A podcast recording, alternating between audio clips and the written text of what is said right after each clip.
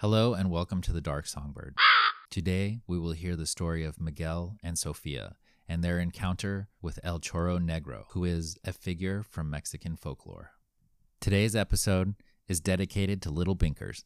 Don't worry, this one's not as scary.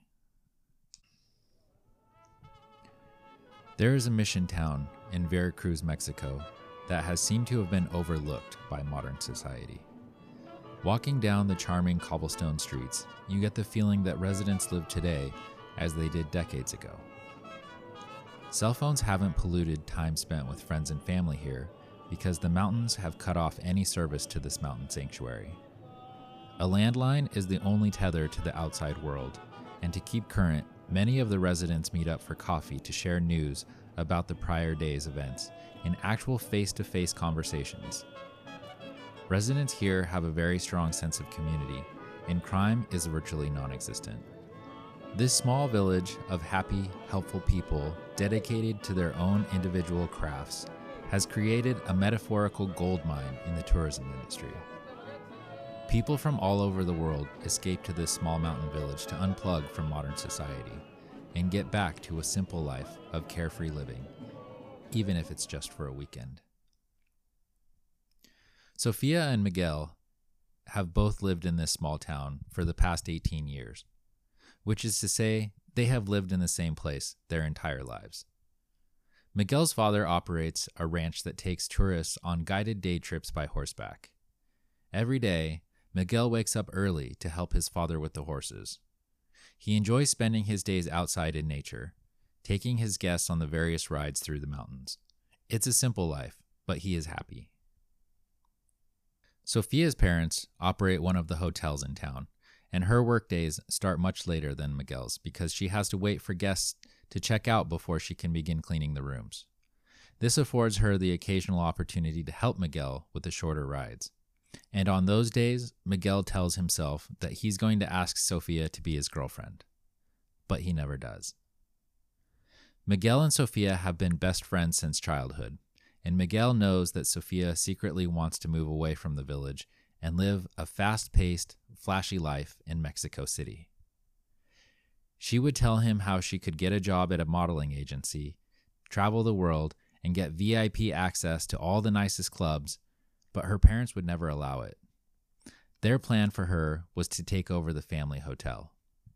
Because of this, Sofia confided to Miguel that she was going to run away and made him swear he wouldn't tell anyone. Miguel reluctantly agreed.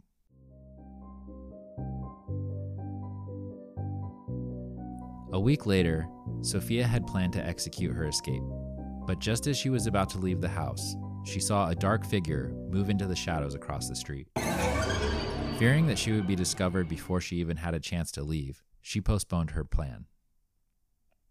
The next day, Unaware that Sofia had already tried to run away, Miguel had asked her to reconsider her plan, but she wouldn't.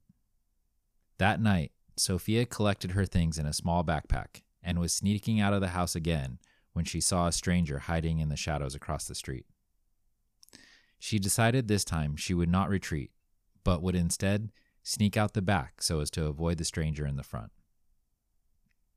There was a higher risk of being discovered by her parents by going out the back, but she was determined. Very carefully, she snuck past her parents' bedroom window. She lifted the latch to the gate and opened it slowly. Surprisingly, there wasn't a sound, which was unusual to her because she knew the gate would normally make a loud squeaking sound. But this time it didn't. She thought to herself, This is a sign. She's on the right path and that she will fulfill her destiny. Sophia intended to make her escape on her small motorcycle, but with the stranger watching out front and her parents' bedroom so close, she opted to push the bike down the street a little before starting it up. She got about a block away from her house when she heard someone running down the street towards her. It was the stranger. They were running towards her at full sprint. Sophia was in a panic. She had never felt like she was in danger before, her town was such a nice place to live, crime didn't exist. Who was this person chasing after her? Sophia slammed down on the Kickstarter, but nothing happened. The bike didn't start. She kicked it again, no luck. The stranger was almost to her. She looked down at the handlebars and realized that the kill switch was set to off. She switched it to on and kicked it again. The bike roared to life, and she was off, narrowly escaping the stranger who had almost caught her. The full moon illuminated the warm summer night as Sophia traveled on down the road. She could smell the clematis in full bloom on the warm breeze. In the back of her mind, she wondered who had chased after her, but they were gone now. She was alive, and she was free. Mexico City was about two hours away. Sophia was enjoying her scenic ride through the countryside, but she was also becoming increasingly excited about the thought of becoming a famous model and traveling the world. She knew all she needed to do was find a nice club where she could meet some people and make some connections. The details would sort themselves out. Before she knew it, she had reached the city. It was different than what she had expected. The tourists she had talked to made it seem like a paradise, but her daydreams were not matching her reality. There was graffiti everywhere, and people were yelling at her as she rode by. She was tempted to turn back, but just then she saw the name of a club she had heard about Neon Dreams. She parked her bike in a small alley around the corner and primped herself before heading to the front door of the club. Sophia had heard from all the tourist girls that if you just bypass the line and act like you own the place, the security guards at the front will pull back the velvet rope and let you pass right in. So that's what she intended to do. She walked right past the line straight up to the security guard and waited for what she knew would inevitably happen next. But to her surprise, he looked her dead in the face and said, Miss, please wait in line. Sophia was dumbfounded. Why hadn't her plan worked? She didn't have a response, didn't know what to do, so she simply turned around and went to wait in line. While waiting in line, she thought that although not being able to skip the line was a minor inconvenience, it wasn't really a big deal. The rest of her plan was going to work out perfectly. Sophia eventually made it to the front of the line and was able to get inside. This was an environment she had never seen before. The sound of music was so loud, she couldn't hear a word anyone was saying.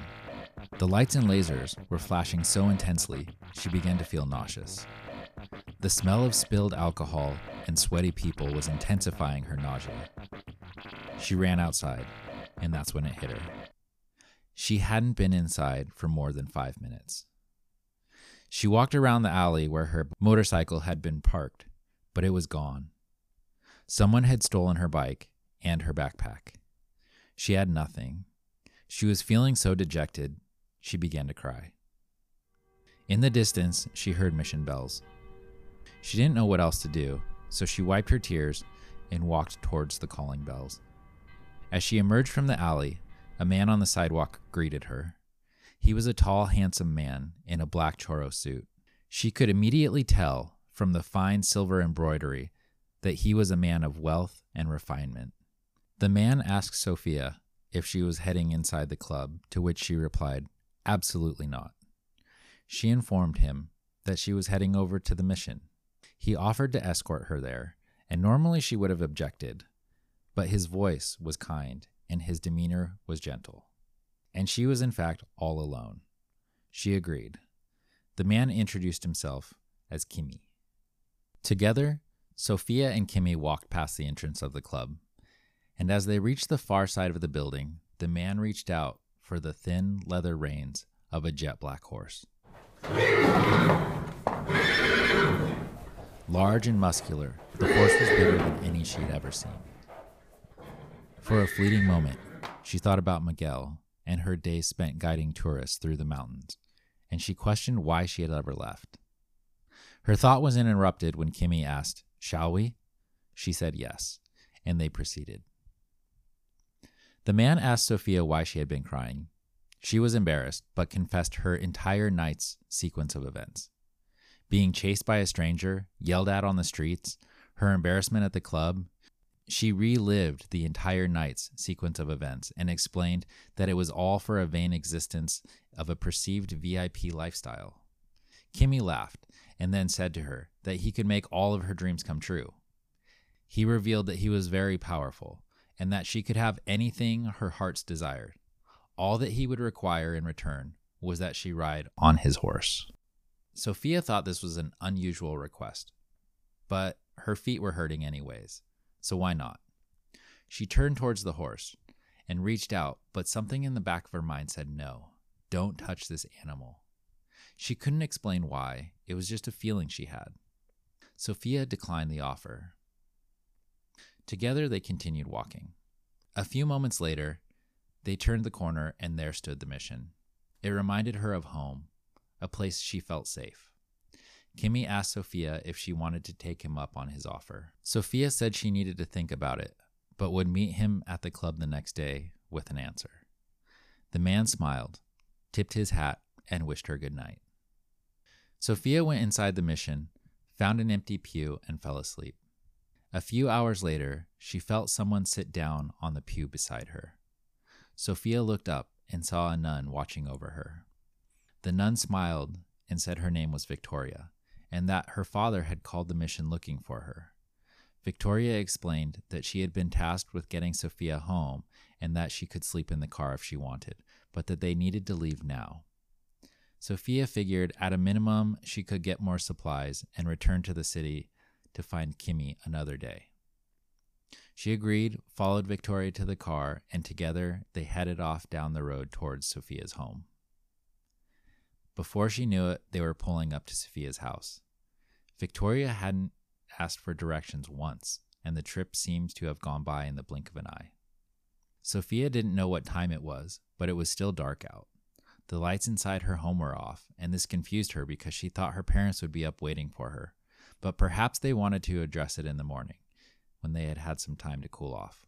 Either way, Sophia was happy to be home. She thanked Victoria and went inside and went to bed. The next morning, Sophia could hear her family in the kitchen making breakfast. Everyone was in good spirits, but Sophia was dreading what she thought was inevitable. She mustered the courage to get out of bed and face her family.